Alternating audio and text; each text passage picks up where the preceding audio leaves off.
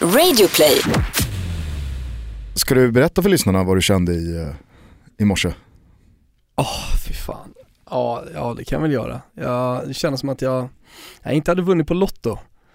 Men jag kan tänka mig om man har varit otrogen och så gör man ett klamydiatest och så visar det sig att det är negativt. Lite så kände jag. Jag hade ju ställt bilen då på pickalurvan, eh, Arja Piccola, jag kör ju en, ett litet event på Rish varje söndag. Så tyckte jag att det var läge att ta några bärs då för att det var så trevligt så jag ställde bilen.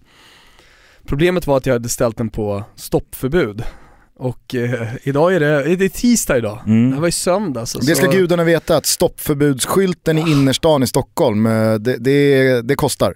Ja men det kostar, det kostar ofta direkt. Det eh, brukar ju pratas om att det tar 10 minuter innan man har en gul lapp på bilen. Så jag tänker ju då att stoppförbud, ja men jag har väl tre, fyra lappar som sitter där. Det här blir, det här blir saftigt. Och så kommer jag dit. Känns som att jag går en liten walk of shame. Jag skäms hela vägen, sitter på pendeltåget och skäms. Det känns som att folk sitter och kollar snett på mig. Hur som helst, kommer fram och ser att det sitter inte en enda gul lapp. Nej, helt fantastiskt. Ja. Nej, det, är, alltså det, är, det är en sån här, det är en icke-händelse som blir en händelse. Ta med mig den hela veckan. Ja, jag, jag förstår. Den där vågen ska du rida på.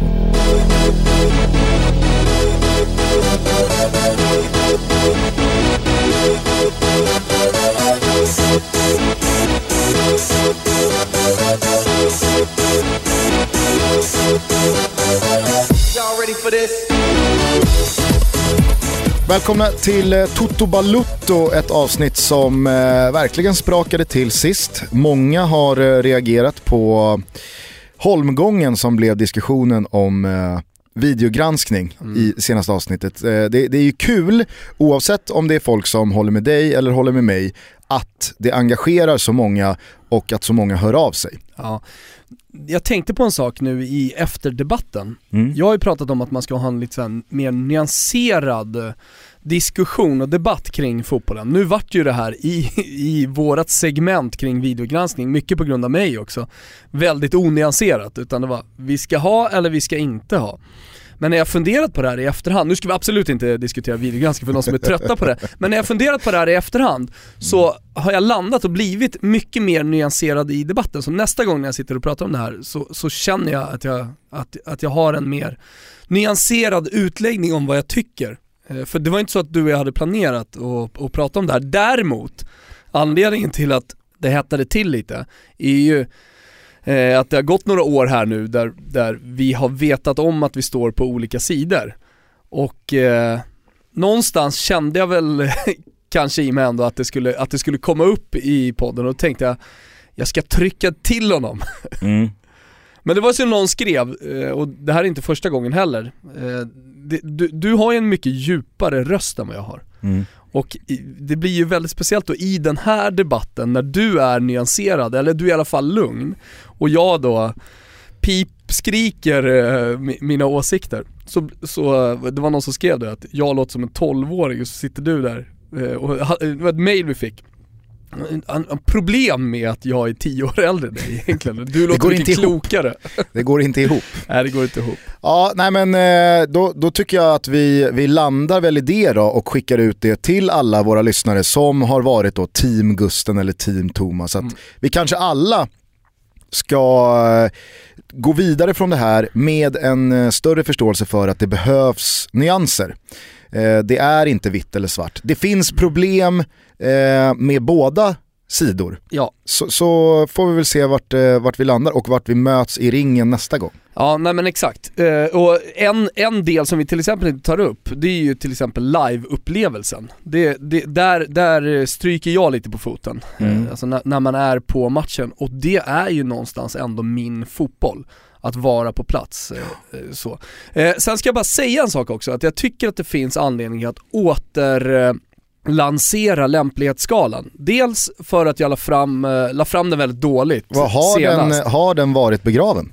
Nej, men, men jag tycker att vi har fått så mycket nya lyssnare. Vi ser att det, det strömmar till tusentals och åter tusentals varje vecka eh, till eh, lyssnarskaran. Så jag, jag tänker att jag bara ska återlansera och väcka till liv lämplighetsskalan igen. Eh, lämplighetsskalan handlar egentligen om att man placerar sig själv någonstans mellan 1 till 5, där 5 är högst och 1 är lägst hur lämplig man är att tycka om till exempel en domarsituation. Men det kan handla om andra saker inom fotbollen också. Och är man då till exempel, alltså skräckexemplet, Kristoffer eh, Kviborg. Man spelar alltid på sitt favoritlag och man håller väldigt hårt liksom på sitt favoritlag. Och Real man är Madrid, nyligen utbildad domare. Och, ja precis. Eh, men, ja precis, nyligen utbildad också, gått grundkursen. Men, men i det här fallet då, att hålla på Real Madrid och att dessutom sitta på en lax att de ska vinna. Och så eh, sker det, ja men, en, en, ett tveksamt domslut. Jag tar Sergio Ramos eh, eh, utvisningen i söndags. Absolut, nu såg inte jag vad, vad Kviborg, men jag gillar han som exempel här. Eh, eh då placerar han ju sig som nummer ett, eller som en etta på den här lämplighetsskalan. När då till exempel en, eh, vad vet jag, en Hasse Backe i en studio med stor erfarenhet från fotbollen eh, och eh, objektiv eh, tycker, kanske blir en fyra då, vad vet jag.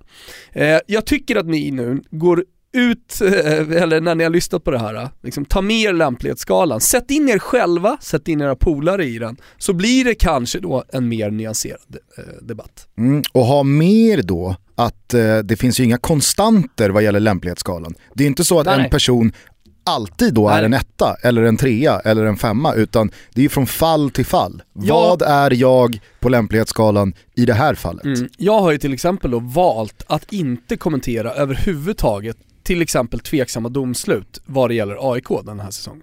Nej. Och det, kan, det, är ingen som har märkt för jag har inte gjort det. Men, men, men, men eh, ja, sen kan ju jag och du diskutera situationer men, men på Twitter.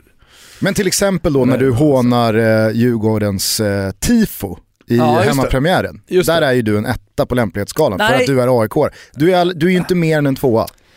Fast grejen var att jag hånade ju inte tifot. Ah, du sa ju att det gick inte att se vilka det var på bilden. Nej, och det gjorde det ju faktiskt inte. Men, men, men, men, det ska man komma ihåg en sak, just där att jobba med, jobba med en liga, vilket jag inte gör, utan en, uteslutande Toto Balutto där jag pratar om allsvenskan egentligen.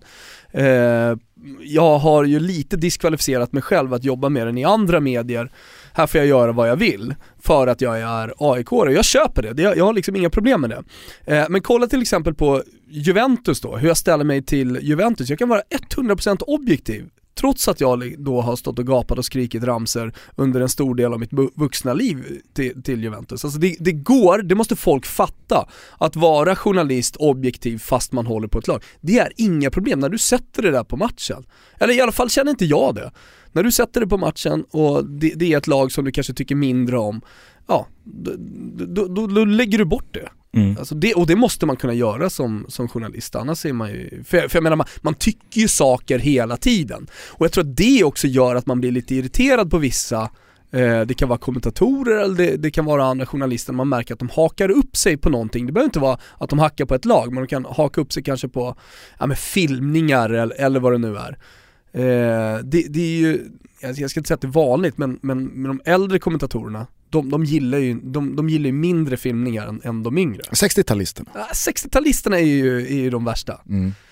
Nej men och, och, jag tror dessutom att det finns ju en lämplighetsskala att applicera på andra fasen i en åsikt. I det här fallet personer som läser dina texter. Mm. Folk som är då, låt säga, Juventini mm. Juventus-supportrar. Vet att du mm. har en bakgrund i Curva Fiesole, du är liksom uttalad Fiorentina-supporter, alla som eh, känner till något av de här lagen kan ju den relationen. Då är man ju som Juventino i situationen där man läser din text mm. benägen att redan ha bestämt sig för att det här är en jävla Fiorentina-supporter. Mm. Så att minsta lilla negativa Ass, ord exakt. om Juventus blir ju helt obalanserat eh, ja. kritiskt från deras håll. Så mm. att man kan, ju, man kan ju placera in sig själv på lämplighetsskalan när det gäller då konsumtion mm av andras åsikter. Nu blir just Juventus väldigt enkelt för mig, eh, de, jag, faktiskt de senaste åren, för att jag har gillat deras sportsliga projekt, jag har gillat deras sportsliga ledning, jag har, eh, ja, men jag, menar... jag, jag, har varit väldigt pro för, jag bara, jag bara säger det, ja. jag har varit väldigt pro Conte och pro Allegri och, och, och spelare och så vidare, så att nu går det inte att hitta en negativ text eh, Nej. sådär. Inte ens en matchkrönika för jag kan inte minnas att de har gjort en dålig match. Vad jag menar är bara att du är ju helt fri från sån här problematik ifall du tycker någonting kring fa Cup semifinalen mm. mellan Chelsea och Absolut. Tottenham. För att du håller på lag som inte har någonting med de här lagen Nej. att göra. Således så kan eh, Chelsea-supportrar eller Tottenham-supportrar läsa din åsikt och inte liksom känna att det där skriver han bara för att han egentligen tycker så här eller han har den här förutfattade meningen eller han har sitt hjärta på den här platsen. Exakt. Eh, hörni, det är den 25 april idag, en ganska så svag födelsedag om vi inte börjar gräva eh, bland, bland de döda. okay. eh, idag hade nämligen... Nej, men idag hade nämligen Johan Cruyff fyllt 70 år. Ah. Eh, men han gick ju, eh, som många säkert kommer ihåg, tragiskt bort för nästan exakt ett år sedan va? Mm. Det var väl början på april han dog. Eh, jag vill minnas att första matchen som spelades efter hans efter hans bortgång var väl Champions League-kvartsfinalen mellan Atletico Madrid och Barcelona. Kan det mycket väl ha varit det var, det var ju väldigt gripande bilder mm. eh, inför eh, avsparken och under matchen. Jag kommer ihåg att jag såg den eh, matchen i Egypten och eh, då kollade jag via Bein Sports. Eh, och de var ju verkligen mycket mm. för att eh, Hela ja men alltså verkligen bildsätta det här och omfamna att det här är Johan Cruyffs kväll. Mm. Ska vi säga någonting om Johan Cruyff menar du eller? Nej, jag vet inte om man ska säga så mycket. Jag kan, väl, jag, tycker... jag kan väl bara, min relation till Johan Cruyff är ju framförallt videokassetter. Men det blev ju också en av mina absolut största Alltså tidigt i alla fall, eftersom jag gillade holländarna så var det en av mina stora idoler fast på videokassett. Det var en av de som jag lärde mig hade varit fantastiskt bra. Sen var ju Holland speciella, om man kollar på sammanfattningar, krönikor och sånt, eh, mer eller mindre långa från 70-talet och, och, de, och det holländska landslaget som man, eller jag ville i alla fall, men, men man trodde att de skulle gå hela vägen och vinna VM-guld. För att det var ju så fantastiskt den holländska eh, revolutionen inom fotbollen att spela med den här totalfotbollen. Och vi har ju haft eh, lite äldre gäster här då som har, som har upplevt eh, den här epoken eh, nära. Bosse Pettersson, nu nyligen vi har haft Hasse Backe här också, eh, som alla pratar om den holländska totalfotbollen som de har själva då eh, tagit inspiration ifrån i sin tränarkarriär. Eh, för mig så var, var, var det holländska landslaget på 70-talet bara Johan Cruyff. Jag sket ju i någon holländsk totalfotboll när jag var åtta bast. Men, men Cruyff-finten va, den blev ju också lite av ett kännetecken tillsammans med Litbarskis tvåfotare eh, på sjumannaplanerna i södra Stockholm när Rön, Rönninge SK var ute och lirade och jag mm. var på planen. Jävlar vad många mål jag har gjort eh, med, eh, alltså som har föranletts av en Cruyff-fint. Det är ju eh, än idag en väldigt användbar fint. Ah, ja, den är otroligt bra och den kan, den finns också. Det är den och skottfinten. Ja precis, och de, de hänger lite ihop också och man kan ju utveckla den här Cruyff-finten. Eh, du behöver ju all, du behöver inte alltid vända tillbaka, du kan göra en halv Cruyff-fint och fortsätta. Så att du får, så att säga, din, din försvarare på röven. Mm. Är du med? Ja det är väl en Cruyff-fint 2.0 Alltså den här att i fart ta bollen bakom eh, stödjebenet och ändra riktning. Mm. Inte 180 grader, utan lite snett. Cristiano Ronaldo var ju väldigt tidig med den finten. Mm. Så att eh, absolut, ja, men jag, jag, tycker att du är inne på det jag bara ville säga om Johan Cruyff. Jag är alldeles för ung för att ha någon slags relation till honom eh, rent eh, liksom spelmässigt. Det man har förstått är ju att han verkligen har inspirerat och lagt sin hand på så oerhört många. Inte minst aktualiserat i den här podden då av våra äldre gäster som alla har mm. nämnt honom eh, i det ja, ena eller andra positiva tränare. ordalag. Sen också som tränare. Det ju... Och det var det jag skulle komma mm. till, att det är ju häftigt att en fotbollsklubb som Barcelona som är så stor och så föränderlig egentligen med tanke på hur snabbt fotbollens tidevarv snurrar. Hur mycket som förändras år efter år. Det är ju bara liksom kolla på, du kan backa bandet när som helst i fotbollshistorien, bara 5, 6, 7 år. Och fotbollen har ju förändrats på så många sätt. Mm. Men Johan Cruyff var ju hela tiden, ja men det var, det var, ju, det var ju han som eh, någonstans bestämde. Mm. Vad, vad säger man? Conciliere? Ja, han, han var ju Barcelonas conciliere ja. i 30 år. Oerhört eh, användbart ord, känns nästan som ett trendord även om jag inte har hört det så mycket. Och Men, för de, de som har problem med italienska termer, är det rådgivare? Ja, exakt. Det är väl inte så svårt, det förstår väl alla. Toto Balotto är en inkluderande podd. ja det är vi. Men eh, är de inte, jag bara kommer att tänka på det nu, är de inte väldigt europeiska också, finterna? Krojfinten och tvåfotaren, är det inte de, de, om, man, om man tar överstegan, elastikon och så vidare som är, jag tycker mycket, mycket mer sydamerikanskt då. Är inte då tvåfotan och eh, krojfinten de europeiska finterna som verkligen har, har slagit sig fast? Två, alltså krojfinten håller jag med om. Ja. Tvåfotan kan jag ändå tycka är... Alltså det, Fast ju... du gör ju hellre en elastiko om du är eh, sydamerikan, oh, men... än en tvåfotare, för, som, som fungerar ungefär på samma sätt. Ja fast tvåfotan har ju något afrikanskt över sig. Ja du tycker det alltså? Ja kanske. Tycker alltså, det finns någonting i den där, i, syd, Men överstegsfinten, överstegsfinten är ju sydamerikansk. Ja det får man säga. Alltså i grund och botten. Var det Garincha? Ja men eh, alla de här brassarna på den tiden, eh, jag menar det, det, det Kurre Hamrin gjorde när Garincha körde överstegsfinter, det var ju bara stanna och gå och mm. sen utnyttja sin snabbhet och sina första liksom, 10 meter som var så otroligt eh, kvicka. Ja. Ja, det, det, Kurre Hamrins det här målet, jag, jag fattar ju att det vevas och det var ju ett, det var ju ett liksom, oerhört eh, viktigt mål. Men det är inte snyggt för fem öre. Nej, nej. Det, det, det, kan ju vara det sämsta försvarsspelet och målvaktsspelet som någonsin fångats på film. Mm. När Kurre bara får gå och liksom lyfta in bollen på en målvakt som har lagt sig två sekunder innan. ja. eh, grattis i alla fall till Johan Cruyff, eh, vila i frid. Eh... Fan ska du döda Kurres mål här nu? Ja. Fan håller du på med Gusten? Rafael Varan fyller år idag också. Uh, Gör det någonting Gör med dig? ingenting alltså. Nej, jag känner också det. Alltså precis ingenting. Det börjar bli dags för varann att ett, hålla sig skadefri, uh. två, ta en ordinarie tröja uh. och tre, ta nästa steg innan vi ska omfamna varann igen tycker jag. Eh, sista födelsedagen som vi ska lyfta, det är eh, Tomas Strunz. Det här kanske är ett obskyrt namn för Strunz. många, men Eh, många kommer nog ihåg, kanske hela fotbollshistoriens mest klassiska presskonferens. Det är en hjärnblödning av Guds nåde signerad Giovanni Trapattoni som under den här tiden var Bayern München-tränare.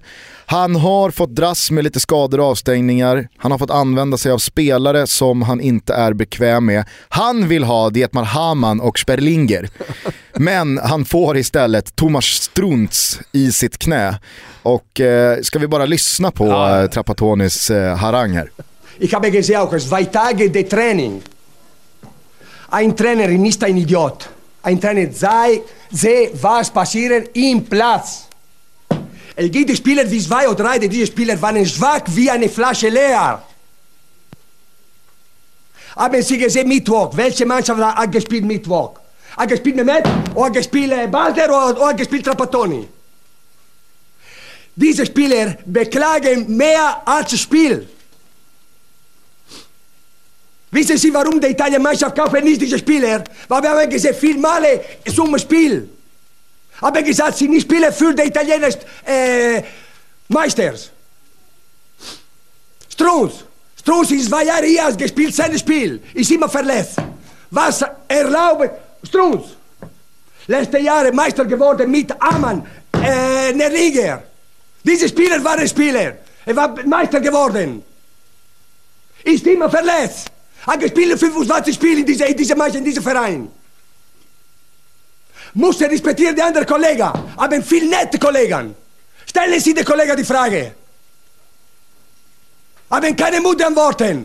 Aber ich weiß, was denken über diese Spieler. Müssen zeigen, yes, ich will Samstag, diese Spieler müssen zeigen mich es seien die Fans, müssen alleine das Spiel gewinnen. Müssen alleine das Spiel gewinnen. Ich bin müde jetzt, erwarte diese Spieler, äh, verteidige diese Spieler. Ich habe immer die Schuld über diese Spieler. Einer ist Mario, einer ist andere Mehmet. Strunz, ich spreche nicht, hat gespielt nur 25% des Spiels. Ja, det, är, det är ju en brinning som man inte ser längre.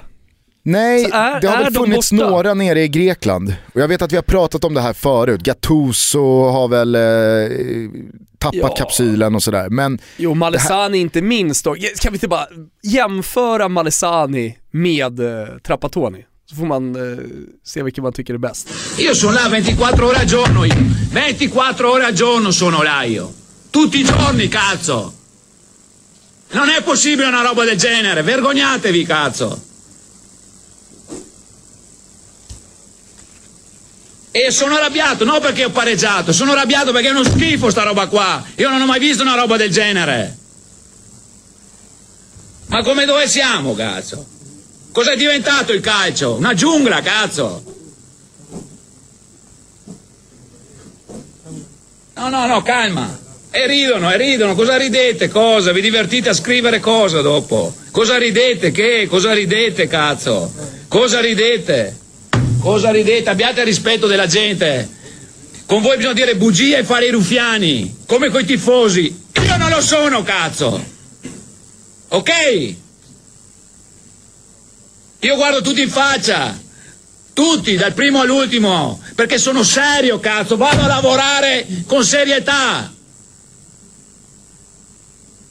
No, no, parlo io adesso. Finita qua. Cazzo. Parole, parole di che, cazzo? Dopo quattro mesi che giochi a calcio, parole. Ma fatemi un piacere, dai, su, cazzo. Fatemi un piacere. È ora di finirla qua. State calmi tutti, cazzo. State calmi. Non ho mai visto una roba del genere. Tutti presuntuosi, ironici, ridono, eh, eccolo, arriva il scemo di turno. Qua si fanno le cose seriamente, cazzo. No, è meglio che... Eh, vabbè, lo stesso. Va, non pro... Don't worry that some, someone, some people understand that I said. Non, don't worry. Bravo. Ecco, se hai capito traducilo te, lo lascia che traduci te. Avanti. Det finns ju... Då, nedräkningarna, man räknar ju upp det hur många katso som betyder kuk, eh, men som används som ett fan mer inom det italienska språket. Så man har ja, kuk ibland också, absolut, men, men ändå. Jag tycker ju att eh, det, det, inte ens är i närheten av Trapattoni, för det gör någonting att det är på en liksom, tyska med italiensk brytning. Ja, det gör någonting här... också med att, att han, jag menar, det Malesani gör är att han är, han är lack på den grekiska pressen, presskåren. Med, med hans eh, Trapattoni, han brinner ju på sina egna spelare och sänker ju några. Det, det, är också starkare. Ja, och sen så gör det ju, det tillför ju att det under Trapattoni-harangen är helt knäpptyst. Det är ju ingen som vågar säga någonting. Malesani, där finns det ju ändå ett, det finns ju ett sår. Ja. Det, det är någon som liksom, ja, det, det, finns ju en, en pågående konflikt här. Ja. När Trapattoni väl kommer igång, det är ju bara att sitta och lyssna. Men det var ju någon som skrev nu på, eh, till oss efter våran debatt om videogranskning att det kändes som att mamma och pappa bråkade lite grann. Att blev, fick, tappade andan, blev nästan lite rädd och var tvungen att stänga av programmet. Alltså när man sitter där, alltså journalist ska jag tänka på att det, det, känns ändå lite som att det är en arg, sträng pappa som sitter och, och skäller på sina barn. Eh, vilket är såklart är eh, lite obehagligt. Mm. Om det finns fler sådana här presskonferenser, oupptäckta så att säga, som inte har spridit sig, fan in mer i hashtag Toto Upplys oss. Verkligen. Grattis på 49-årsdagen Thomas Strunz! Du, det är på sin plats, det har spelats omgångar, toppfotbollen och för all del i den fotbollsmässigt svaga men ack så passionerade och roliga liga som är allsvenskan. Jag tänker att eh, du, du sitter väl inne på ett, eh, en liten sammanfattning Gustav va? Ja det finns såklart ett Europasvep att eh, konsumera om ni bara spetsar era öron alldeles nu. Vi börjar i England där det nu står klart att Newcastle gör Brighton sällskap och tar steget tillbaka till Premier League i augusti. Rafa Benites manskap har svajat en del under våren men höstens överlägsenhet var buffert nog. Skatorna vädrar morgonluft, värre dock för Ponnes Leeds som efter ny förlust, den tredje segerlösa matchen på rad, nu ser ut att missa playoff. Med två matcher kvar är det tre poäng upp till Fulham på sjätteplatsen. Vi konstaterar dessutom att fa Cup-finalen blir ett London-derby mellan Chelsea och Arsenal, detta efter att att de blå slagit Tottenham i ett rafflande målkalas under lördagen och att Arsenal visade upp säsongens bästa pannben när man taktiskt, fysiskt och psykiskt malde ner ett Manchester City dagen efter. I Premier League tog både Hull och Swansea nya segrar i botten och vad det än är Crystal Palace fått i vattenflaskorna så behöver Gugge en dos också. Sjätte vinsten på de åtta senaste och när man slår ett seljagande Liverpool på bortaplan, ja då får man en shoutout i tutto. Vi tar oss till Spanien där det bästa El Clasico på år och dag spelades söndag kväll. Efter uttåg ur Champions och en avstängd Neymar låg favoritskapet på de välmående marängerna från Madrid.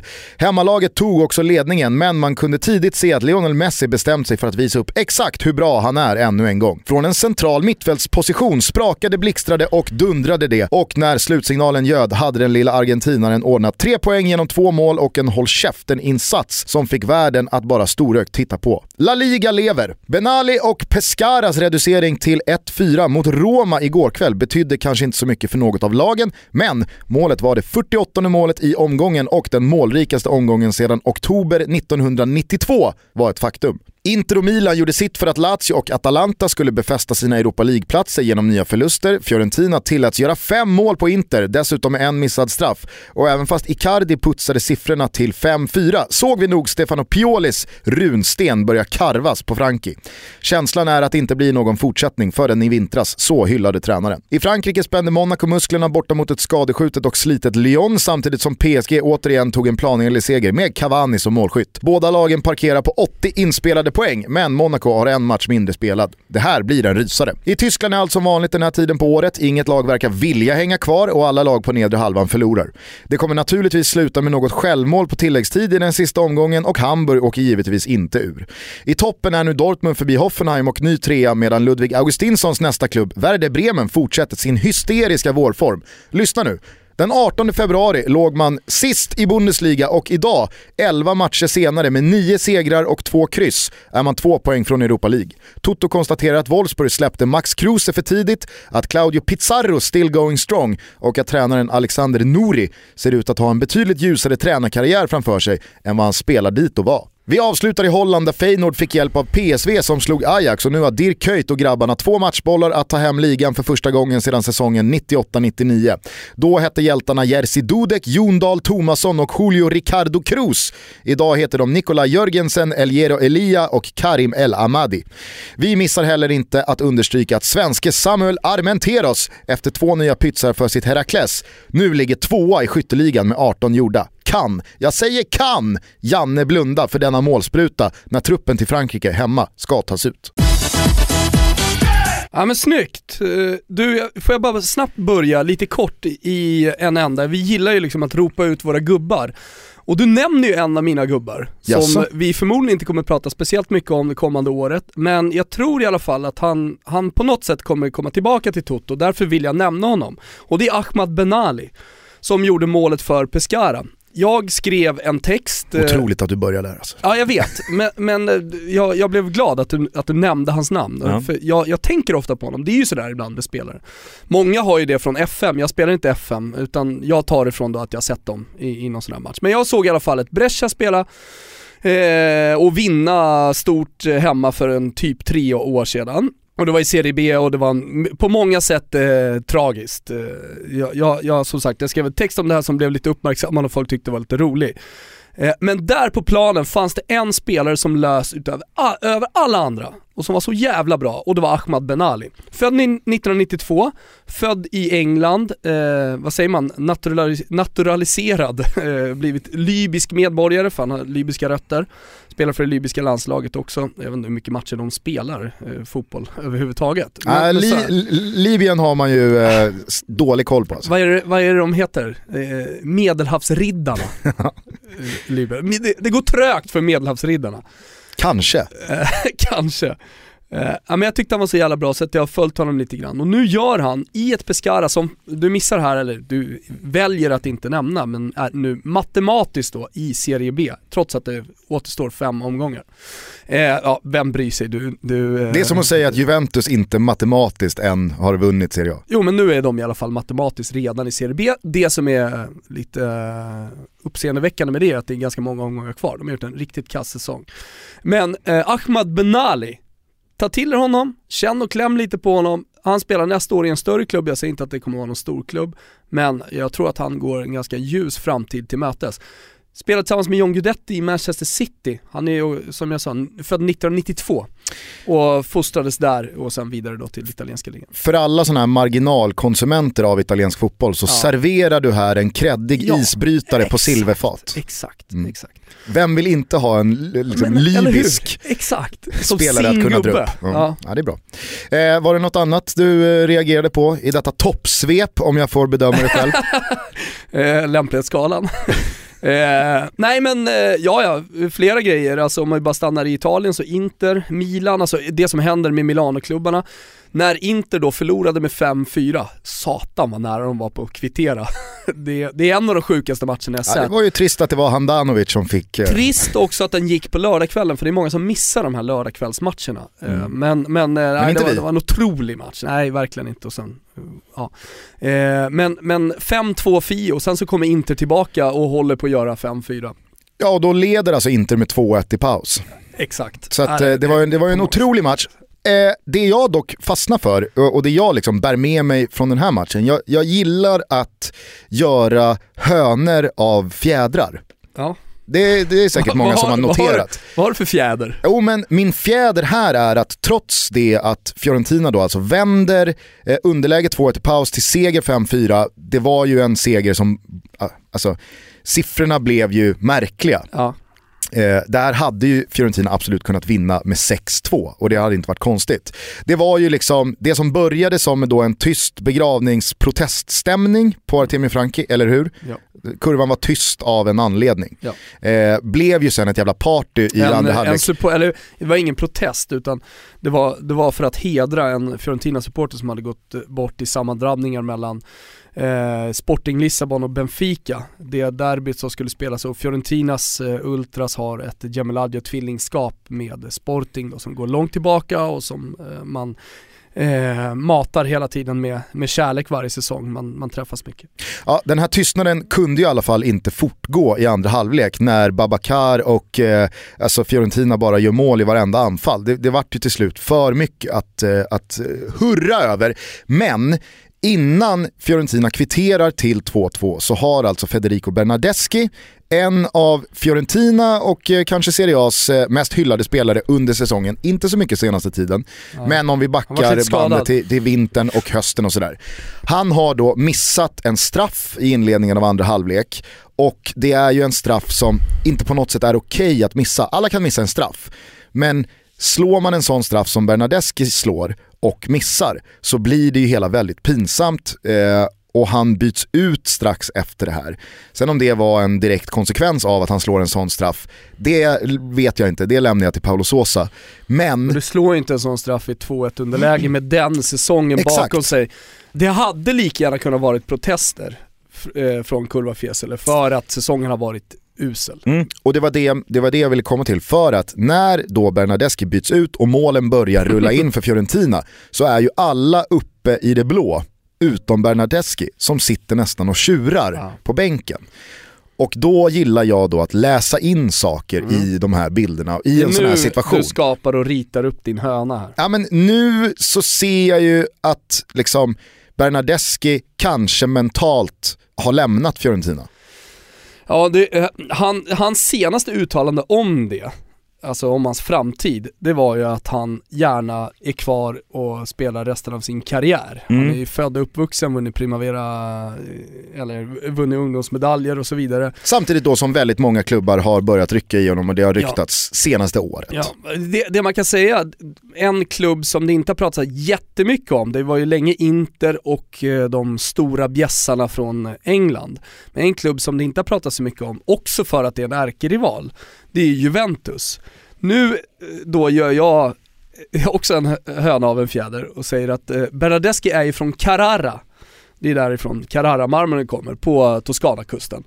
Och vem är från Carrara och äger också eh, Carraras fotbollslag som ligger i typ fjärde divisionen? Jo, Gigi Buffon. Så vem är då inte bättre att locka och att medla i en sån här äh, otroligt känslig affär? Det, det är ju inte riktigt på Roberto Baggio-nivå men, men ändå nästan där. Fostrad i, i, i lila och sen då ta steget till, till ärkerivalen. Det, det kommer inte brännas några bilar och det kommer inte kastas sönder fönsterrutor på Fiorentinas högkvarter. Men, ja, jo, kanske några fönsterrutor mm. skulle jag ändå säga. Ja, men precis, och det, det som gör det så intressant är ju att är Bernadeschi, de, de här eh, incidenterna sker, han har sagt vad han har sagt tidigare. Det är ju med exakt samma ingångsvärden man följer Belottis framtid i Torino. För att han ska ju passa sig för att säga de saker han redan har sagt. Alltså för varje mål han gör i Serie A så kommer han ju längre och längre bort jo, men... från en framtid i Torino. Absolut. Och så har han då sagt det han har sagt, att han, han, ska, han ska ingenstans, Nej. jag ska spela i Torino nästa år. Alltså det, det, insatserna blir ju högre. Ehm, och, och, det var bara det jag tyckte i den här fantastiska matchen som var helt galet. Så är det otroligt att vändningen kommer efter Bernadeschi. Ja exakt, efteråt så sitter jag ju och liksom försöker lägga ett pussel i skärvorna efter Bernadeskis straffmiss. Ja. Ehm, och du messar mig? Ja, jag messade dig eh, om en helt annan sak. Det var ju bara så här. det är när man ser den här matchen, man, man, man, jag förstår inte hur man någon gång kan ha förlorat på ett underspel. Eller på ett överspel på Inter. Alltså att, att en Intermatch har gått under. Det, det, är helt omöjligt att förstå när man såg den här matchen. Skitsamma, vi fortsätter i svepet. Armenteros var min avslutning. Mm. Hur tror du Janne Andersson tänker där? Nej men eh, han har ju sagt det själv, han har ju nämnt Armentero så han har ju koll på vad han gör. Men, men det känns ju mer och mer som att Janne Andersson blir mindre och mindre benägen att börja rucka på den truppen som nu börjar sättas i och med att, det, man, och det, det, har ju Ponne berättat i vår podd också, i och med att stämningen är så god. Så, vi, så tänker han kanske ännu mer då på gruppdynamiken snarare än på form i klubblag. Det var dock en Janne Andersson som gick in i det här landslagsuppdraget och pratade väldigt mycket om att det var viktigt att prestera vecka efter vecka, även om det inte var allt. Eh, däremot så, så blir det ju svårare och svårare för honom att motivera att, att ta med en, eh, en anfallare som inte ens spelar, som sitter på bänken, framför då en stekhet eh, Armenteros. Mm. Ja, det blir oerhört spännande. Det, vet du, det, det är inte angenäma problem, men nästan i alla fall. Alltså det är ju angenäma i relativa termer ja. för att vara ett svenskt landslag post Zlatan Ibrahimovic. Angenäma problem hade ju varit om Ola Toivonen öste in mål, Kiese Thelin öste in mål och så vidare och så vidare och så vidare. Mm. Aj, alltså, alla levererade. Det, det, det intressanta i det här, det är ju att i senaste landslagssamlingen då, som var väldigt lyckad, eh, så är Guidetti inte med Kiese kallas in, gör mål. Marcus Berg gör mål. Toivonen blir ju beviset på att ja, men Janne har också sina spelare som ska starta och vara med i den här truppen alldeles oavsett hur det går för en i klubblagen. Mm. Så att på det här har ju Armenteros kommit in från höger. Ja. Eh, nej, men, det, blir, men, det, men det, det speciella med, med Armenteros är ju att det, det är en spelare som det aldrig har pratats om. Nej. som aldrig har varit aktuell. Alltså i, i diskussionerna kring landslaget så har ju Armenteros namn aldrig dykt upp, utan det är ju först nu. Mm. När upptäckte du Armenteros Gustav? Nej, men jag, jag, jag, skulle säga att jag var relativt tidig på Armenteros. Vad är relativt tidig då? Belgien-tiden. Okej. Okay. Inte, inte liksom pre-Belgien. Det, det, kan man inte. ja, det, jo det kan man. Ja, någon räknar in det såklart. Ja. Men, äh, Belgien-tiden. Var är han fostrad? Jag vet faktiskt inte. Ja, du har ingen aning? Nej, jag är öppen med det. Ja, nej. bara kollar. Men, ja. Eh, ja, nej, det för fan. Ska vi kolla? Han är från Masthugget, Jättlaborg. Han spelade sin ungdomsfotboll i det här är, det här är, det här är en bra är... Wikipedia-spelare om man har ett sånt segment. Ja, det här är faktiskt eh, inte speciellt eh, ofta det händer, men här hör jag talas om en klubb i Sverige antar jag, eh, som jag aldrig hört talas om förut. Assalea BK var hans första klubb. Mm. Sen gjorde han några ungdomsår i Örgryte och i Huskvarna. Lite minidrule hängde du ut där ändå. Innan... Du har koll på de svenska klubbarna. Lilldrulen var ute, absolut. Eh, 16 år gammal flyttade han till Holland och Heerenveen där han spenderade två stycken år. Eh, inga matcher för Heerenveens A-lag. Då var han ung va? Däremot eh, så började han spela i eh, Herakles, som han nu är alltså mm. tillbaka i. Det var ju där det tog lite fart. Sen då så kom han till eh, Anderlecht. Eh, där började Gugges radar ge utslag. Varför då? För att han presterade? Nej men det är väl någonting eh, just med Anderlecht. Som lever kvar. Ja. Nej i och för sig, nu var de ju framme i kvartsfinal och ja, alltså, skakade Manchester United så det är klart att det finns någonting fortfarande med klubben. En storklubb är ju en stor, alltså en, en klubb som... Vilken svensk spelare tänker du på när du hör Anderlecht? Nej, men, direkt. Äh, båd, alltså, jag, jag gör ingen skillnad i Per Zetterberg och Chippen Wilhelmsson. Båda har ju satt Anderlecht på kartan. Eh. Alltså här, här, här är det också en generationsfråga, alltså vem man tänker på när man hör Anderlecht. Det hör ju jag. Det är klart att jag tänker på, eller de två spelarna, men den, den första som kommer upp för mig, det är ju Thomas Nordahl. Ja. alltså så här, han spelade ju Örebro, Thomas Nordahl. Som han gjorde. Alltså, han, har, han har ju berättat det här flera gånger, vi jobbade ihop på TV4 mycket. Och sen är han då kanske med sin pappas hjälp på väg, men, men oavsett vad så är han på väg alltså till Juventus. Storklubben Juventus, Thomas Nordahl ska man komma ihåg var väldigt talangfull spelare och han hade ju samma egenskaper som pappa vilket gjorde honom också intressant. Alltså Filio del Grande Nordahl, sonen till den stora Nordahl. Och det ska och man såklart inte underskatta. Nej. För att hade Thomas Nordahl hetat Jörgen Gustafsson och inte haft någon farsa som hade vunnit skytteligan i Serie A upprepade gånger så hade han ju inte varit lika intressant. Precis som att Jordan Larsson har ju hela tiden haft ett lager omkring sig mm. som är ett intresse och en liksom halv stjärna eller halv geting eller ett halvt plus som bara är för att han är Henrik Larssons son. Ja men exakt. Och i det här fallet då med, med Thomas Nordahl så är han då på väg till Juventus och där hade ju, hade han lyckats första säsongen, vem vet, kanske hade vi pratat om honom som eh, en, en av de största då anfallarna. Det gör vi inte idag. Nej det gör vi sannerligen inte. det gör vi inte idag. Man, man vet aldrig vilken utveckling eh, han hade kunnat fått där. Hur som helst, Serie A kör en lockdown inga utlänningar in i ligan. Och det här pågår då under eh, ett x antal år.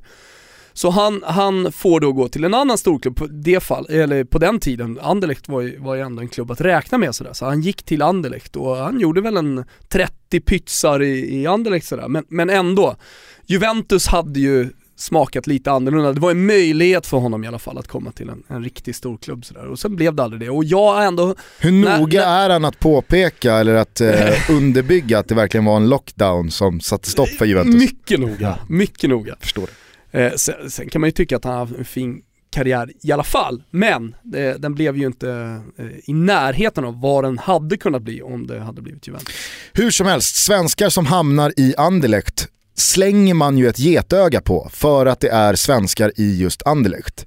Mycket svårare att hålla koll på eh, gubbar i Standard Liège. Ja, Inte alls samma koppling. Nej, nej, nej. Eh, efter den här Anderlecht-tiden så var han tillbaka i Holland, Feyenoord och Willem Zweig gick väl sådär om vi ska vara ärliga. Nu börjar det bli lite tradigt att prata om ja, men jag tänker bara, karriär. Ja. Att, Dra den liksom, lite snabbare. Ja, han studsade en säsong i Karabag i Azerbajdzjan innan han återvänder då till Herakles Almelo där han fullständigt har exploderat och nu alltså 26 år gammal knackar på dörren med ganska så ordentlig kraft mm. till A-landslaget. Det är kul när eh, den, den, långa vägen leder fram till eh, den heliga graalen Gulo Gulo. Ja men vi fortsätter att uh, göra nedslag då i svepet eftersom det här är en summerande podd eller på att säga. Uh, och vi landar lite i Chelseas seger. Alltså hur, och, och jag tänker på just moralen, för det har ju ändå blivit Contes, vi har pratat lite om det här tidigare, om så här, vad är det som kännetecknar lag? Eh, vad är det som kännetecknar en, en, en tränare? Att man nästan kan se då på planen, eh, på, på, spelet att, ja ah, men sätt vita tröjor på dem. Det där är Pep Guardiolas lag med, med, med eh, Antonio Conte, så är det som kännetecknar, det är ju just moralen i laget. Och det kanske man inte alltid kan se på planen, men att de hela tiden studsar tillbaka efter att ha då gjort, kanske gjort en liten svagare match. Ofta hamnar lag mer eller mindre i svackor, och de kan vara mer eller mindre långa. Eh, men för Antonio Conte så är det snarare tvärtom. Har man förlorat, då är man direkt uppe på hästen igen och så gör man en stark prestation. Och nu då mot ett riktigt bra lag också. Kanske var det synd att det inte var ligaspel. För de hade den här prestationen i sig. Mm.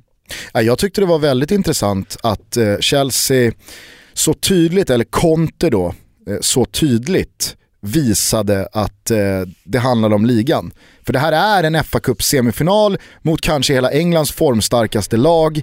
Man är en match ifrån en final som ändå handlar om en tung titel, Contes första år. Och han väljer att starta med Hazard och Diego Costa på bänken. Det är ändå en ganska tydlig signal om att vårt fokus är på ja. att vinna ligan. Ja. För man spelar redan ikväll tisdag hemma mot Southampton. Eh, man kan ju Med tycka... all rätt. Ja nu lönade det sig väldigt bra. För tio år sedan i England, mm. då hade man aldrig roterat den här matchen. Nej. Eh, kort sidospår på just det här. Jag spelade ju golf igår. Eh, jag spelade Mysings oh. minne med eh, Bosse Lyssnarna Pettersson som, som eh, general, tävlingsgeneral. Mm. Där eh, fanns ju Henrik Strömblad med i startfältet. Vi har satt kommentatorn eh, och eh, jag kände mig manad att bara liksom credda Strömblad mm. för hans postmatchintervjuer efter de här två matcherna på Wembley. Jag vet inte om du såg dem, men jo. han eh, fick då Conte i flashen efter eh, Chelsea-Tottenham och han fick Wenger i flashen efter Arsenal-City. Och jag har ju själv varit, om än på lite mindre arenor i Europa League och eh, liksom landskampssammanhang och sådär, i de här situationerna. Så jag vet ju hur det går till, fast det här är ju på ett par nivåer upp. Eh, När du var på Europa League-matcherna Gusten, då, då var det på ett annat sätt än när Strömblad kör de här. Du, du, du stod i en garderob och väntade ihop med tio andra. Ja, jag vet inte. Chippade efter andan. Jag vet inte om ni, jag... Om ni, liksom, ni krigade om syret i den här garderoben. Nej, så här var det faktiskt. Alltså, eh, på Europa League-finalen i fjol, ja. eh, i Basel, så möttes ju Sevilla och Liverpool. Eh, det var det ganska, vi hade ju varit på plats med eh, Kanal 9, Discovery-gänget eh, hela vägen. Jag hade ju varit på Westfallen, eh, på Anfield, vi var i Villarreal. Eh, så att jag hade ju varit med hela vägen det, fram och det blev ju verkligen... Det återkommande var ju hela tiden att det var otroligt svårt för dig och många andra att få intervjuer. Mm. Ja, ja. Eh, det Efter var ju, matchen. Det var ju, det var ju hopplöst. För jag stod i studion och undrade, vad fan händer? med Gusten, varför kommer inga intervjuer? Och så landade det istället då en intervju som en typ norrman hade fått. Norska reporter hade fått med, ja. med huvudpersonen. Nej men i takt med att eh, turneringen då närmade sig finalen så blev ju pressuppbådet eh, större och större. Vi vart fler och fler eh, reportrar i flashen som alltså inte ska förväxlas med den mixade zonen.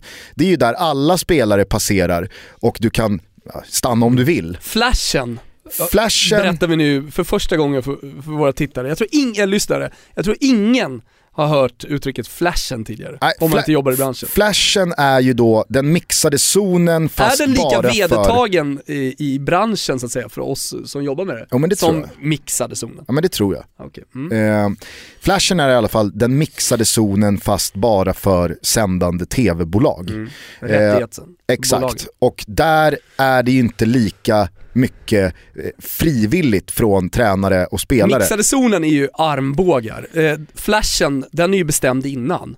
Ja, eller i alla fall så finns det en, en, eh, en hierarkisk lite. ordning ja. och sänder du bara tillräckligt länge så är du garanterad mm, alltså en eller två eller tre intervjuer. Det här var ju dock vårt problem på Discovery. Vi sände ju lite för kort. Ja.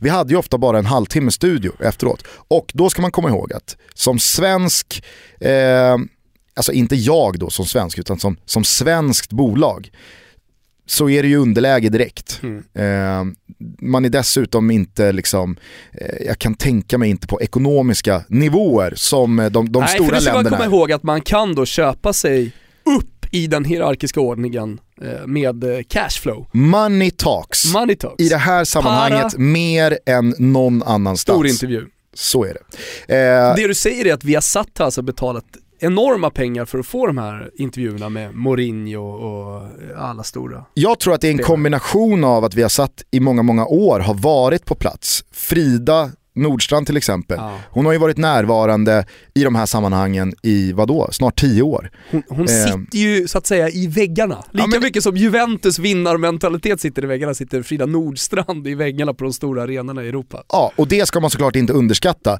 Att I väggarna. Frida har ändå relation till alla de här presscheferna som någonstans bestämmer vem eller vilka det är som får intervjuerna och hur snabbt det går och så Det är vidare. också viktigt i hier- hierarki. Ja, men Uefa och klubbarna, kanske framförallt Uefa, har ju inte missat vilka som har skeppat ut mest cash. Dalin i den här hierarkiska Europa. League-finalen, Basel, maj 2016, Sevilla mot Liverpool.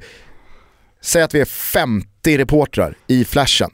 Gugge är på plats 47. Gugge får trapphuset. Georgien Alltså jag får trapphuset bakom en ståldörr. 45 reportrar får ta plats inne i flashen. Ja. Uefas presschef kommer fram till mig och en eh, norrman och säger att tyvärr, ni tillhör de fem som inte får plats i flashen. Ni får stå i trapphuset. Så att jag står ju alltså i trapphuset eh, i 40 minuter. Och får alltså inte ens, jag får inte ens möjligheten att komma in Vad ser i du? flashen. Och vad tänker du? Nej, alltså valfritt trapphus i Blackeberg. Så, så såg det ut för mig. Ja, Det var, det var hemskt alltså.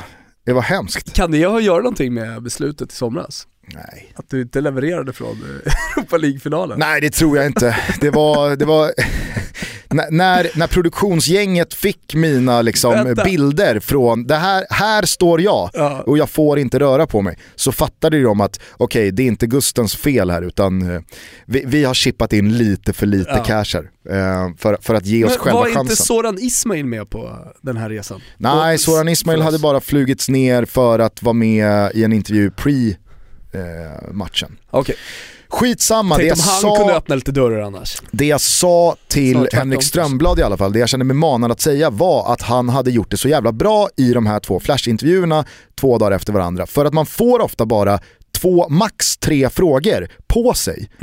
Och då handlar det om erfarenhetsmässigt men också att tänka till vilka två frågor får jag ut mest svar från? Vad får jag tränarna att prata om?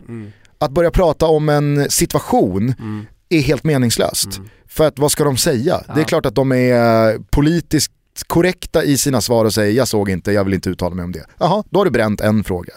Och fråga liksom så här, ja men hur känns det nu eh, när du har gått till final? Ja vad ska man säga? Ja det känns jättebra. Det är kul. Men det är ingenting som är vunnet än. Ja, utan det gäller ju att då tänka till. Och då, då får i alla fall Henke i de här två intervjuerna väldigt bra snack. Från Wenger får han att prata om det, det, liksom det taktiska upplägget i matchen, för det var ju en, en, en intressant match ur Arsenals synvinkel på det sättet. Men i Contes fall så får han då Conte att resonera kring eh, sin laguttagning och hur han tänker och vad som är viktigt eh, som manager i det här läget. Och han sa det att det, det, det ska inte underskattas hur viktigt det är att som manager vara modig i sådana här lägen. För om vi hade förlorat den här matchen så ger jag alla liksom ett upplägg att smasha ner på min laguttagning. Hur kunde du starta med Hazard på bänken? Hur kunde du spela Batshuayi framför Diego Costa? Men han sa det att det, det gäller hela tiden att våga ta de här besluten, att våga ställa sig bakom sin intuition, sin känsla, eh, sin, tanke med att för att det ska bli så bra som möjligt i maxutdelning så är det här beslutet jag måste ta. Eh, och det tyckte jag var väldigt intressant att Strömblad får fram det resonemanget och det eh, liksom, Låter som en samtalet. trevlig golfrunda då. Ja, Hur alltså, gick det? Jag vann, jag vann. Slog ju Strömblad va, med en poäng. Ja, det stod mellan er till slut.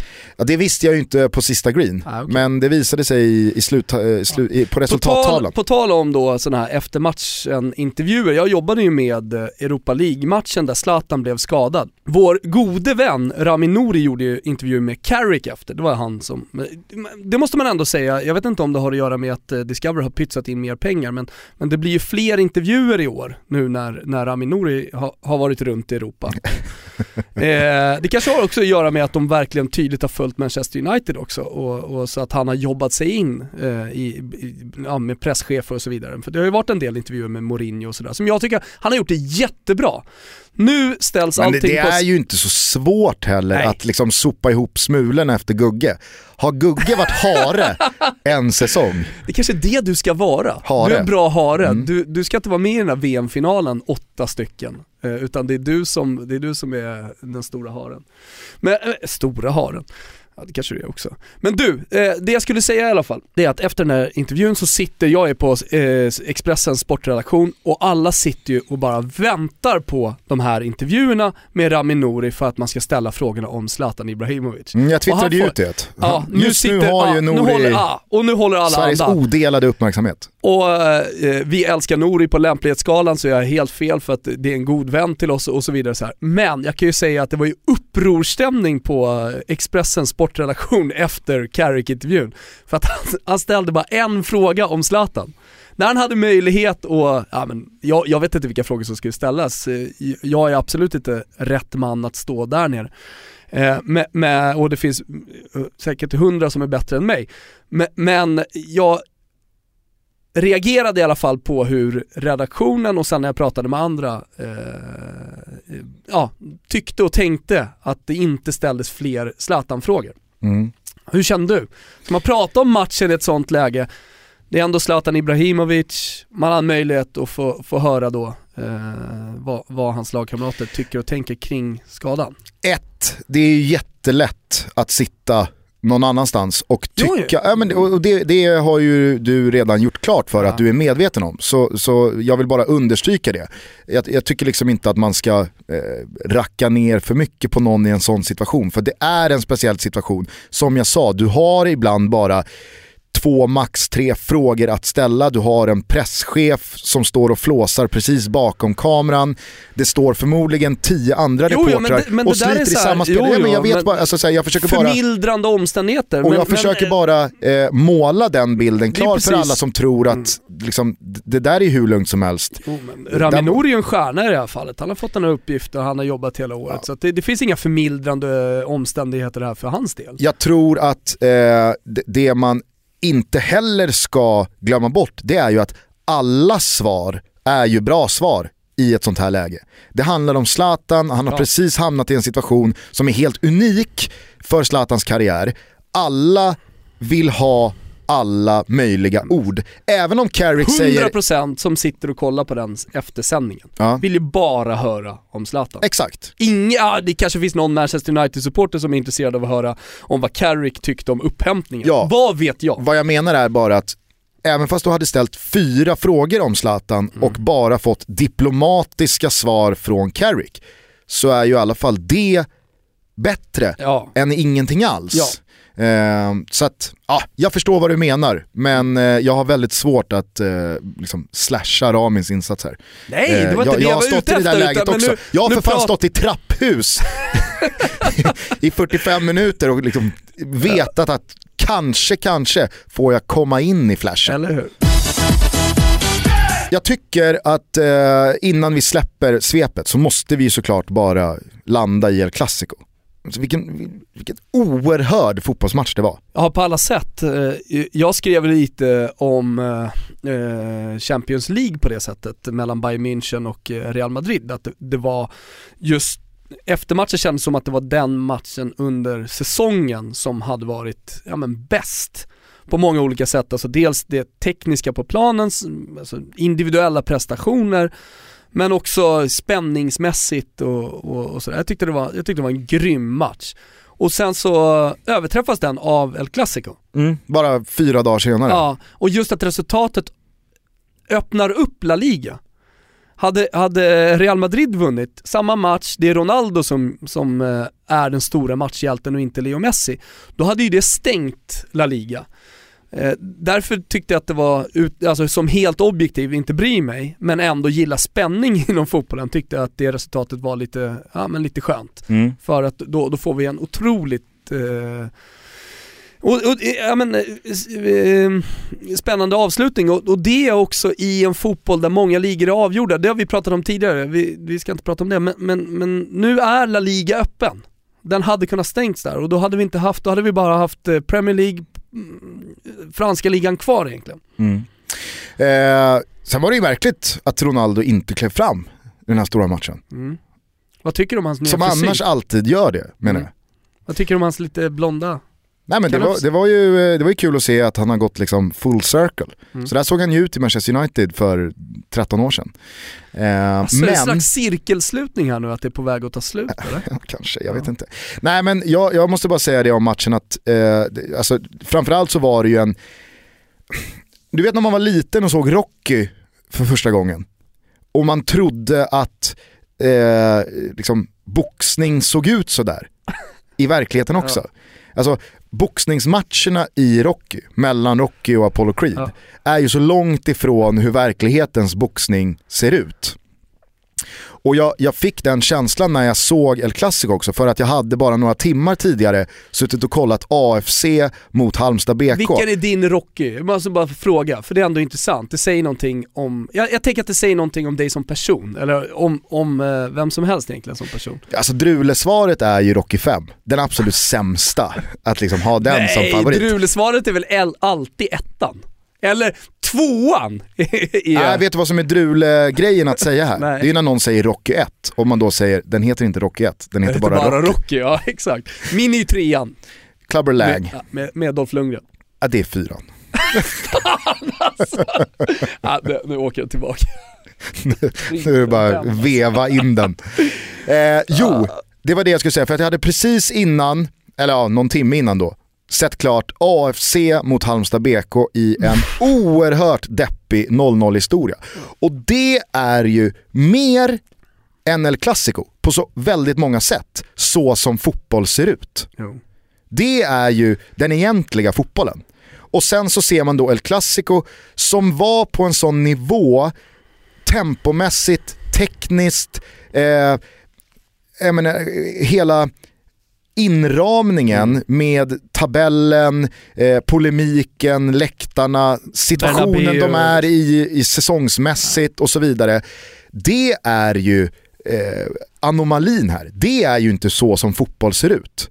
Men jag fick ju samma filmiska känsla i kroppen som jag fick när jag såg Rocky första gången, när jag såg den här matchen. Som jag inte fick på Tunavallen kan jag säga. Ja men det, det är det som också gör någonting med en som fotbollssupporter, man kan uppskatta allting. Alltså dels gräsrotsnivån, du vet jag ska inte tjata om det, men, men jag, jag är ju verkligen passionerat eh, Eh, återförälskad i, i gräsrotsfotbollen nu när jag har blivit tränare för mina tjejer. Alltså komma till Tuna bollplan i Nackdala och spela första Sankt Erikscupsmatchen ever gjorde ju faktiskt störst intryck och ligger kvar i mig mest efter den här helgen. Inte El Clasico.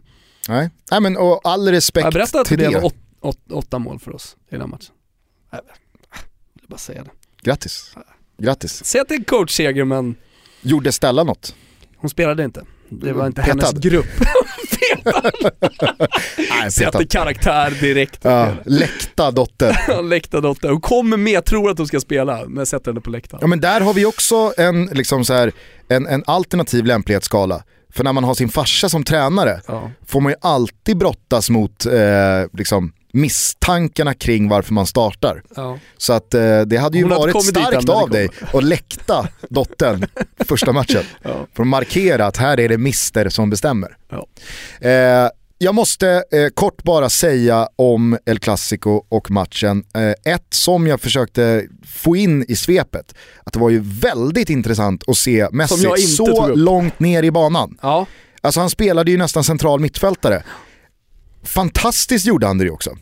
Sen kan man ju ifrågasätta Casemiros eh, spelförståelse att ta en så onödig tidig varning och på så sätt hela tiden löpa risk att Ja, men, Speciellt i en sån match. ja, men han sökte ju upp Casemiro hela tiden efter det där gula kortet för att han visste att antingen så kommer jag ta mig förbi för att han kan inte gå in fullt eller så kommer jag få till en, en situation där han blir utvisad. Nu klarade ju sig Casemiro kvar och blev senare utbytt. Eh, men det var, det var kul att se Messi i en sån roll. Eh, men framförallt så måste jag säga att Asensio har jag ju blivit så jävla förälskad i alltså. Vilken spelare Real Madrid har fått fram där. Ja, jag håller med. Jag, jag tycker han är otroligt bra. Mm. Och När var det egentligen du fick upp ögonen för honom? Alltså det, det är inte länge sedan. Nej. Det, det har, han gjorde en bra fjolårssäsong. ja, men jag har inga problem med att säga att jag verkligen har tagit till mig Asensio den här säsongen. Ja. Eh, Ja, men det är ju någonting också med en spelare som eh, också lyckas i ett stort lag sen. Det är Mm. så många som eh, går till, eh, till det stora världslaget som inte riktigt lyckas där, kommer tillbaka till ett lite mindre eh, ja, men mindre omständigheter, alltså även om det är ett Sevilla, eller vad vet jag, alltså precis bakom den stora toppen och sen så eh, fortsätter man att leverera där. Det är så få som, som klarar steget. Mm. Jag kan ju se hur Paco Alcacer kommer tillbaks till Valencia Ja, och eh, blommar upp jättebra- ordentligt eh, om jättebra. två säsonger. exempel. Men eh, eh, jag tyckte att Erik Niva fick fram det väldigt bra, alltså förklarade det här med eh, Real Madrids förhållandesätt till sina Galacticos, i det här fallet då Gareth Bale. Kan Gareth Bale spela så ska han spela, trots att han har varit skadad, inte alls i samma slag då som Asensio. Så blir Gareth Bale från start i den här matchen. Och det kunde nog alla se att han skulle inte ha startat för Nej. att han fick linka ut eh, skadad igen.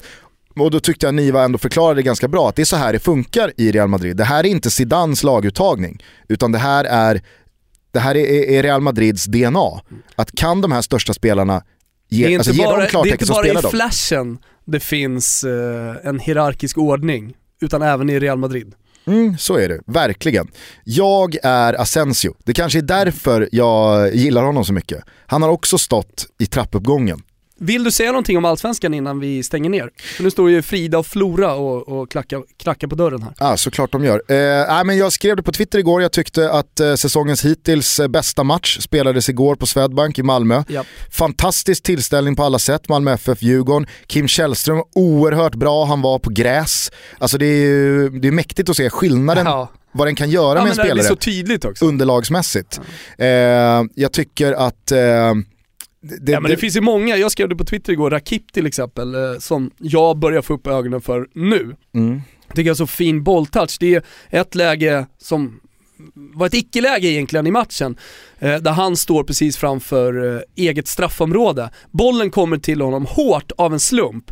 Ändå så tar han med sig den i ett tillslag och så blir det en omställning. Alltså, så hans första touch gör att det nästan blir målchans. Första touch utanför eget straffområde gör att det blir målchans för Malmö FF. ja. Eh, Så det, och jag såg också, var ju tvungen att googla, hur gammal är han? Ja, född 1996.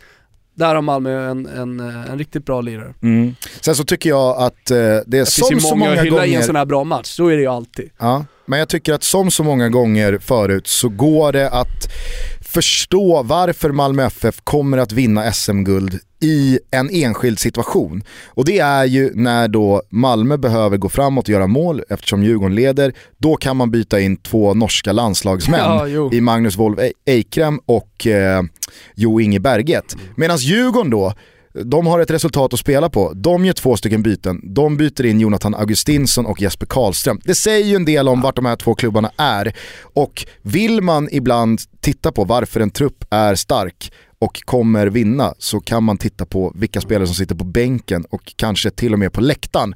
Där sitter ju Stella Wilbacher. Så jag förstår ju att Rönninges flickor 09 har något stort på gång alltså. Ja. Vi lämnar AIK därhän, vi är fullt medvetna om att eh, det pågår en maktkamp och att eh, Per Bystedt eh, har börjat agera och att Mikael Alerup eh, har omplacerats. Eh, det, är ju, det är ju så man gör då i, i företag, i näringslivet normalt sett. Att man, man sätter en person på en plats som han inte vill vara på för att bli av med honom och, och slippa då sparka för att det ska se bättre ut. Men vi, får, vi får återkomma till, till, till det. Det är så jävla rörigt just nu. Mm. Vi kan väl båda dock bara säga att vi, vi är ganska oroliga över liksom, hur AIK mår just nu. Det, det är väl ett, det är lite konstant vet du Gusten. Ja men i, idag värre än någonsin skulle jag säga. Absolut. Eller på länge i alla fall. Nu Eh, jag har ju inga liksom, sympatier i AIK mer än något annat lag, men just eh, de tre Stockholmslagen ligger mig ju väldigt nära. Och jag tycker att det är lite jobbigt när eh, klubbarna mår dåligt. Ja, men vet du vad jag känner lite i, i när sådana här situationer uppstår? Nej. Jo, jag känner att jag vill bara se dem lira boll, jag vill se dem sätta, sätta den där bollen i nät och sen bara skita i allting annat. Alltså som supporter. Ja, det är Fast det är synd då svårt. att Sirius är nästa motståndare. Kanske det. Serie tvåan. Kanske det. Torsdag. Eh, hörni, eh, alla ni som eh, hoppas på en Europa League-finalbiljett tillsammans med valfri person, spetsa öronen och var med oss på eh, torsdag eller fredag när nästa avsnitt kommer. Då Mm. presenterar vi vinnarna i den här tävlingen. Vi kommer först presentera det på Instagram också, så följ oss där och häng med så kommer de lyckliga vinnarna att presenteras. Och detta har vi gjort då tillsammans med de oerhört generösa Hancock Tire som, eh, som levererar inte bara då som huvudsponsor för Europa League utan också fin, fina däck. Mm. Och varför det dröjer, det är ju för att det är väldigt roligt, har varit så stort intresse och så många som har hört av sig att eh, vi vill ju verkligen sålla och gå igenom alla de här motiveringarna ordentligt. Eh, puss också till Betsson.com, där finns det massa späckade godbitar och boostade odds hela veckan. Nya Toto-tripplar eh, är att vänta till helgen. Eh, det gick ju sådär för oss i helgen, det, det måste vi vara ärliga och säga. Ja, det, det kan vara eh, ärliga, men, men jag känner ändå liksom, i, i och med att jag vinner här varannan, var tredje vecka lite grann sådär, så, så känner jag ändå att formen är stark. Och vi går mot en intressant ligaavslutning där motivationsdelen är viktig att ta med. Precis som Ronaldos frisyrer så går ju Toto-tripplarna i cykler också. Snart är vi tillbaka på vinnarkusen. Ja, ja. Hörni, eh, ha det så jävla bra i veckan. Ta hand om varandra, var snälla och sen så är det bara att fortsätta att eh, höra av sig till oss eh, antingen via sociala medier eller på mail totobalutto.gmail.com. Eh, vi hörs snart igen. Det gör vi, ciao!